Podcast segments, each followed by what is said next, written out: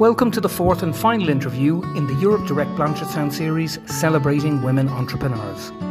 In this final interview, I spoke to Doctor Lisa O'Donoghue. Doctor O'Donoghue is the founder and C E O of VotEthnic, a company specialising in innovative business models and technologies for the circular economy world.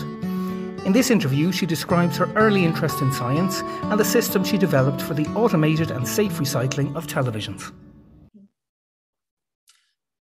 Doctor Lisa O'Donoghue, you're very welcome and thank you for speaking to Europe Direct Blanchardstown today.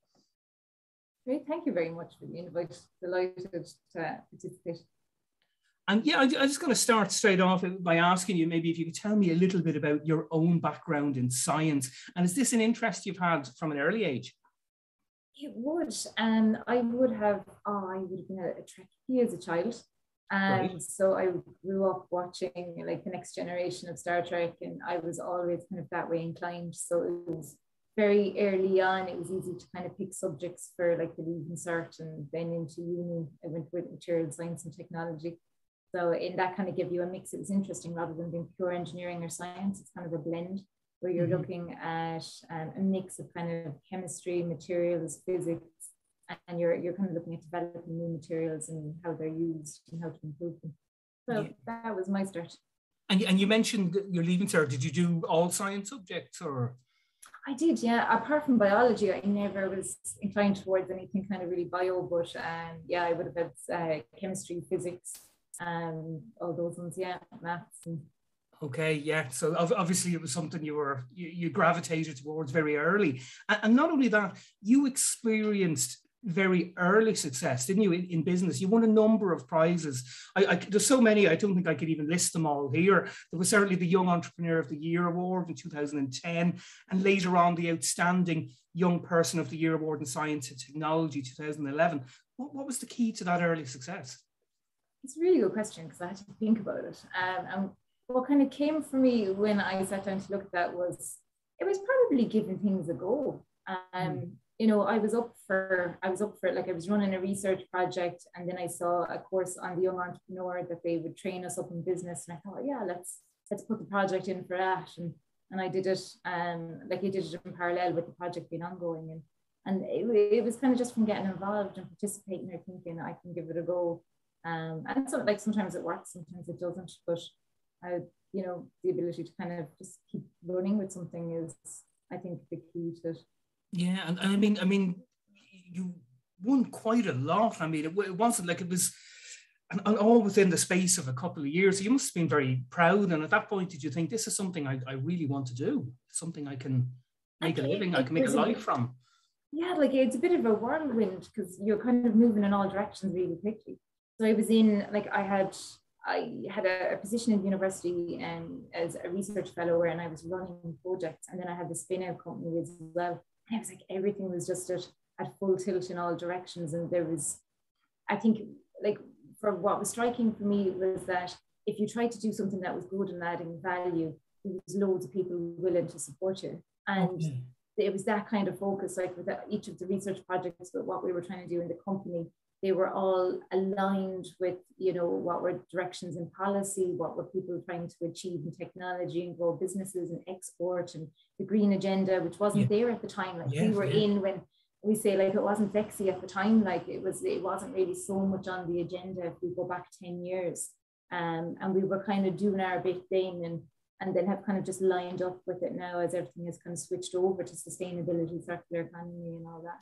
Yeah, and, and I'm really glad you, you just mentioned that, and you spoke about the green agenda. And that's something we've actually covered here at Europe Direct Blanchardstown in some detail. We did a series last year on it. And um, that's why your business kind of jumped out at me as being a particular interest. Because if, I, if I've got this right, you've developed a process to automate the removal of hazardous materials from T Vs during recycling. So you tell me a little bit about where your interest in that particular area came from, and and how did you actually develop that process? Could you explain what it is exactly in, in layman terms, obviously? Yeah, um, so it, it actually all started back um, in university, where I was involved in some research projects, and I wrote an application to the Environmental Protection Agency to um, to actually fund a piece of research for us to look at the problem of waste L C Ds because they've got mercury in it, which is quite toxic, in liquid crystals, and how these have to be taken out. And currently, you know, it's being done manually, um, if not exported, because it, it's such a slow and labor-intensive process. So our goal was we were going to look at a piece of research to do it. So the E P A funded us um, in U L, and then we actually ran it for, I think it was about two, two and a half years, we ran the research project. And what we did is we analysed every type of T V you could have, and we were looking for different ways you can actually access the components. So rather than doing a full disassembly that, like you see a T V, if you've ever taken one apart, they've got like one hundred fifty yeah. screws and glue and sticky tape and different kind of screw heads. It's it, it's slow, it's really slow and time consuming. And then you've kind of got risks if you're doing a manual process of cutting yourself off the glass and inhalation if you break the, the mercury tubes of kind of mm-hmm. mercury vapor and stuff like this. So we wanted to automate it. So we kind of found a sequence of um, of uh, uh, steps that you could do that you could actually get in through the front of the panel, remove that. It worked on all the different shapes and sizes, makes and models. You could get directly to the C C F L tubes and get them out. And then you could basically like very quickly just pull these out of it and then let the remainder of the L C D go on and be shredded, because then it's just like a toaster. It's got nothing toxic okay. in it. So all the um, elements, then the components you've taken out that have the hazardous substances are contained inside of the machine. Um, and then, so we went through like four technology development rounds of this to, to get it fine-tuned, because every L C D basically is different. Yeah. So everything from lifting them and holding them and securing them and getting the locations right all took a lot of uh, work in the variation of the actual units. But um, with our latest one now, we um, have it's a fully robotic system. So there's actually a robot arm comes in, lifts it up, brings the L C D through the different stations to depollute it, and then shoots it out the other end. Wow. Um, so yeah, it's been it's been a journey with technology, but it's it's um, it's it's kind of beautiful to watch it. It's very yeah. kind of high throughput process. The robot's kind of dancing around, bringing the L C D yeah. through the steps. It's, It's, it's nice to see it. it. It sounds absolutely incredible. I mean, you, you wouldn't think something like recycling a television would, would be so, you even said it's quite beautiful to look at, and I can imagine, yeah. And and, yeah. and that it's and it's fully automated. It's, it's absolutely incredible.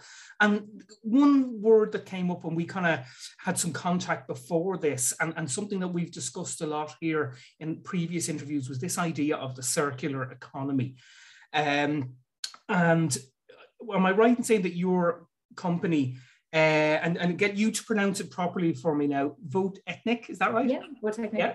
Okay, and you aim to, to facilitate this circular economy, is that right?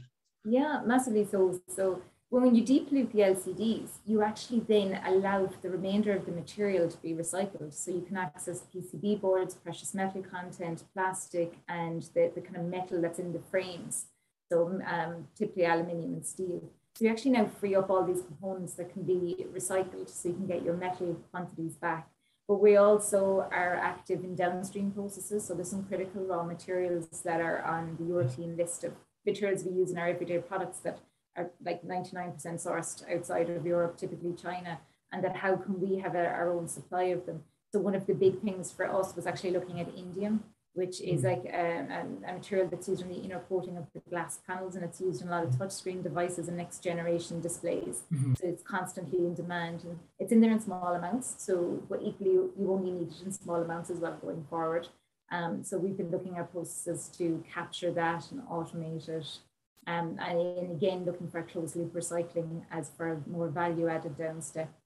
But um, well, yeah, we'd be really passionate about, I mean, there's two ends of the circular economy. There's the technology, which you're hearing there, which are automated ways. It's a lot of circular economy. The problem is you can get at the materials, but if you don't get at them at a high throughput enough process, it's not economical. So the trick is, can you get the process to be economical? And that's where the automation comes in. And that really builds the technology basis for the circular economy. But it's also then like looking at the business model side of it, which is, you know, where's your market, and you've got to transport your, your materials through different countries, and what makes sense sustainably, but equally, it nearly always will be economically as well. Um, like if it's bad sustainably, it can have that, that economic side where it, it transport costs equally will be high if you're, you're, you know, driving up C O two emissions at the same time. There's yeah. the it's a real, it happens. Yeah. yeah. And I know that until recently, you were a lecturer and senior research fellow at the University of Limerick in, in the field of uh, metallurgy, as you told me, and material science. first of all, can you give me an idea roughly what percentage of STEM field students are female? And how do you think we can, we can encourage more young women to consider studying and working in STEM fields? And again, this is something in libraries we, we've, we've done a lot of work on, trying to encourage more young women to consider STEM subjects. Yeah, it's a really kind of it's a really good question from, from that perspective. Like I predominantly I would I would lecture in a lot of material subjects, and also have like a really interesting anecdote or anecdote, which mm. was when I started. Um, the course was called Materials Science and Technology, and it was nearly all an all male class, but I was the only girl in it. And wow. Then more recently, when I was working, they had actually changed the name of the course over to something like Biomaterials and Advanced Materials, and it it actually nearly flipped the numbers overnight mm. um, to more more female. So I do think a lot of it is perception based of where um, like when you're looking at careers, and especially the younger you get them as well, like you're talking influencing them in primary school and then secondary school, because you're kind of ruled out. If you haven't selected the right subjects by secondary school, you're not going to line up for science or engineering. So it's, it's you're almost really trying to work the, the primary, um, the schools and get more exposure. Like even with me, it was, I was watching Star Trek. So I was getting lots of that kind of, I was seeing women in different roles. I was seeing them in engineering, captains, and, you know, it kind of just broadened what I was used to seeing. And if you don't have an outlet that's doing that for you, um, you might kind of open up or consider. But uh, like we used to be involved as well in some things of going around to the primary schools and telling them about the research projects, and the T V one works well because you all know what a T V looks like, and it kind of gives a point of interaction that's relevant. Yeah. Um, so I do think that would be really important going going forward. Yeah, more interaction and at the, the earlier stage. Yeah, as I said, it's, it's something we, we've we've looked at ourselves. And we have a fantastic new makerspace as well in Blanchardstown Library with all kinds of laser cutters and three D printers and all, all mm-hmm. kinds of other things. And we're encouraging young people and people of all ages, in fact, in the area to, to come in and use it. But hopefully if we can encourage more young people and especially young women to, to as you say, maybe pick the science subjects in secondary school and, and consider careers. And, and as you said as well, seeing women represented, whether it be like a T V show, as you said, Star Trek, being represented in these scientific roles is very important, isn't it? Yeah, a massive impact. And especially when you're seeing it on T V, I think everyone has a, um, those moments where you're, you're, you're kind of going, what you see on T V is what you expect in the world. Um, and it does kind of influence you early on. And yeah. ads as well, like when you're exposed to a lot of marketing, like what messages are you getting in the marketing? Um, I think they can be really influential. Absolutely. And I mean, and we've already touched on this, science is, as, as you said, is often considered a male-dominated field. You were the only woman in your, your class uh, for a while. Um, and just what was your experience uh, studying and then finding a career in the scientific field? And did you face any particular challenges? And did you face any sexism along the way? Like what I found is I left an all-girls school and I went into an all-boy class in Hi. uni, and that nearly killed me. Like just trying to get the, it was like going from a FOFO into the negative. You were just kind of really changing um, so much at once, and you're so young. But then you find your feet and you make friends and you kind of bed in, and then but then it goes away. You don't really see it, and you get so used to going into meetings where it might be all male or a lot of suits con continuously. Mm. You actually stop seeing it after a while, and um, it would just become kind of normal. But I did have the reverse again of it. I, I took a stint with, um, it's the E I T, the European Institute of Technology. They were mm-hmm. starting up an organization called CAKE in raw materials. So I actually went out for six months to help them um, based in their, it was their mining and heavy metal um, kind of sector in northern Sweden. And when I joined the team there, it was actually all female. Okay. So it was the complete reverse. You had female business developers, C E Os. I think there might have been one male came in just towards the end as I was leaving. But um, it was really surprising. It was just so different. And you're talking serious, like you're talking mining and heavy yeah, metallurgy. Yeah. So it, that, it, that was just really interesting to see the different dynamics in different places. And again, how it can broaden and how even culturally, actually, how things are just done differently and how mm-hmm. meetings are held or, you know, consensus is gained and things like that. But um yeah, so there's a lot of, there's such a variety there in terms of experience, but my own one, I think, like I would generally have a belief that, um, you know, you can either make something positive or negative. So you can kind of feel, yeah, okay, I might be the only girl, but, or female, but you would be equally, uh, you can have it as an opportunity. Like you tend to get remembered more if you're in with okay. everybody who looks very similar, you're going to stand out. Um, so that can be helpful. Um, but again, it depends on your own take in it, whether you kind of perceive it as, as positive or negative. So I would kind of be very much that we all create our own destiny through the way we decide to view things, or our, our, our mental take on something, I think is, is really the key to it. That's interesting, because you, you've mirrored what uh, one of our previous speakers in this series, Angelica uh, Heron, spoke about. And she, she said very much the same thing. She saw these challenges as an opportunity, and about all how you see these things. I think she kind of was saying, like, there's no problems, only solutions. She, she had a great attitude. And, I, and I'm seeing exactly the same thing in, in what you're saying there, uh, which is a really interesting way of looking at it. Um, I want to... I can't wait to watch her one day. um, I want to uh, just talk to you about, last year you were nominated for uh, the E U Prize for Women Innovators. Can you tell me a little bit about that? Yeah, um, in the company we're running um, an E I C project under the accelerator program. It's actually our project officer had um, gotten in touch to say there, there was this E I C prize and to consider going for it. Um, it was a really positive experience. Um, one of, strangely, I got one of the best benefits was I sat down to actually reflect on what had we done in the company and how had I kind of grown as a person. Mm-hmm. um, and it was just, it was a really lovely thing to actually take the time out to, to do that, and kind of realizing, yeah, we did that and that, and maybe that didn't work, but we gave it a go and then we reframed it. And so I found, I actually found it very therapeutic kind of to have been involved in the overall process. One of the things, though, that did catch us is normally it's an event and it pulls all the kind of female um, nominees together and you get a chance to meet them. But we were still in the pandemic phase, so we didn't. Yeah. We missed yeah. our cocktail reception and our, our chance to network and actually yeah. meet each other. So I, and I did hear from others that that was one of a major benefit of actually just getting to connect. But you never know, they have said that next time around there'll be an opportunity to, to actually meet. So it'll be nice.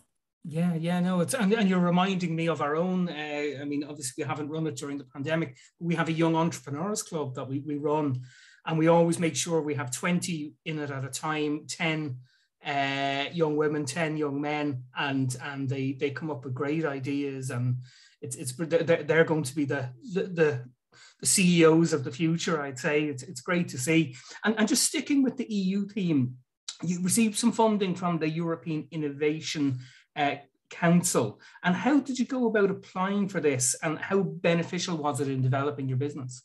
Oh, they, I can't praise the E I C um, and it's the accelerator program um, enough, really. It's a fantastic program and opportunity, and it, it's available for um, any company to actually apply for. Uh, so you check out the funding on the E I C Council, but you make an application. Um, you do go through, I think it's changed a little bit now, there's a couple of more rounds. You go through um, an interview stage, and there's a vetting of the proposal. So look for alignment in terms of what you're trying to do. And the goal of it really is to foster S M Es and innovation and disruptive technologies in Europe, and to get mm-hmm. them out so that they have impact. And it, it's really nice, because then especially they had one that um, for us, uh, you know, they had a big focus towards the Green Deal as well. So kind of had that double whammy of both promoting something that would help in terms of circular economy. Um, but again, yeah, I definitely, I would be very, for us, like the E I C project that we ran is called the A L R four thousand. So it's also the machine name.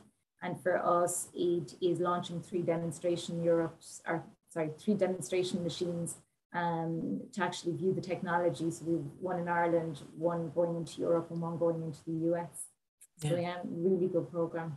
And it's important to know that these supports are actually out there at, at an E U level and national level as well, and local level. That you know, a lot of people aren't aware of them. So any any kind of you know business, and particularly women, because that's what we're talking about, to, to know that these are out there and go go looking for them.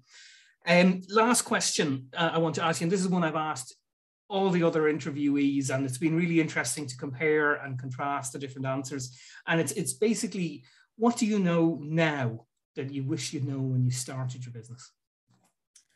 At the beginning, oh, you'd love to kind of get yourself right and sit yourself down and go, don't listen to everyone, and you know, listen to your own instinct and follow it. And sometimes it'll go wrong, but it doesn't matter. It'll work its way out and keep going. And not to go on the roller coaster so much, you know, the it's all brilliant, it's all terrible. Yeah. It's, it's that kind of, you just love to get yourself for a half hour in a room back then and just go, here's what, do this, you'll be fine. Well, that's great. Listen, thank you so much. That, that was a really uh, interesting d discussion. You've given us a lot to, to think about. And I hope, and this is, this is the final interview in the series, I hope what you've said and what our other interview, interviewees have said Uh, will inspire people, and particularly women who are considering, you know, becoming entrepreneurs, to, to kind of grasp the nettle and, and go for it, because we've heard some great success stories over the last week. Um, and, and I think you're a particularly uh, great success story and, and have achieved success on a European level. And, you know, and, and it's also, as you said, you mentioned the circular economy, the European Green Deal, and it's, it's, it's not only a business, but it's a business that's improving the planet. So thank you so much for speaking to me. Thank you so much.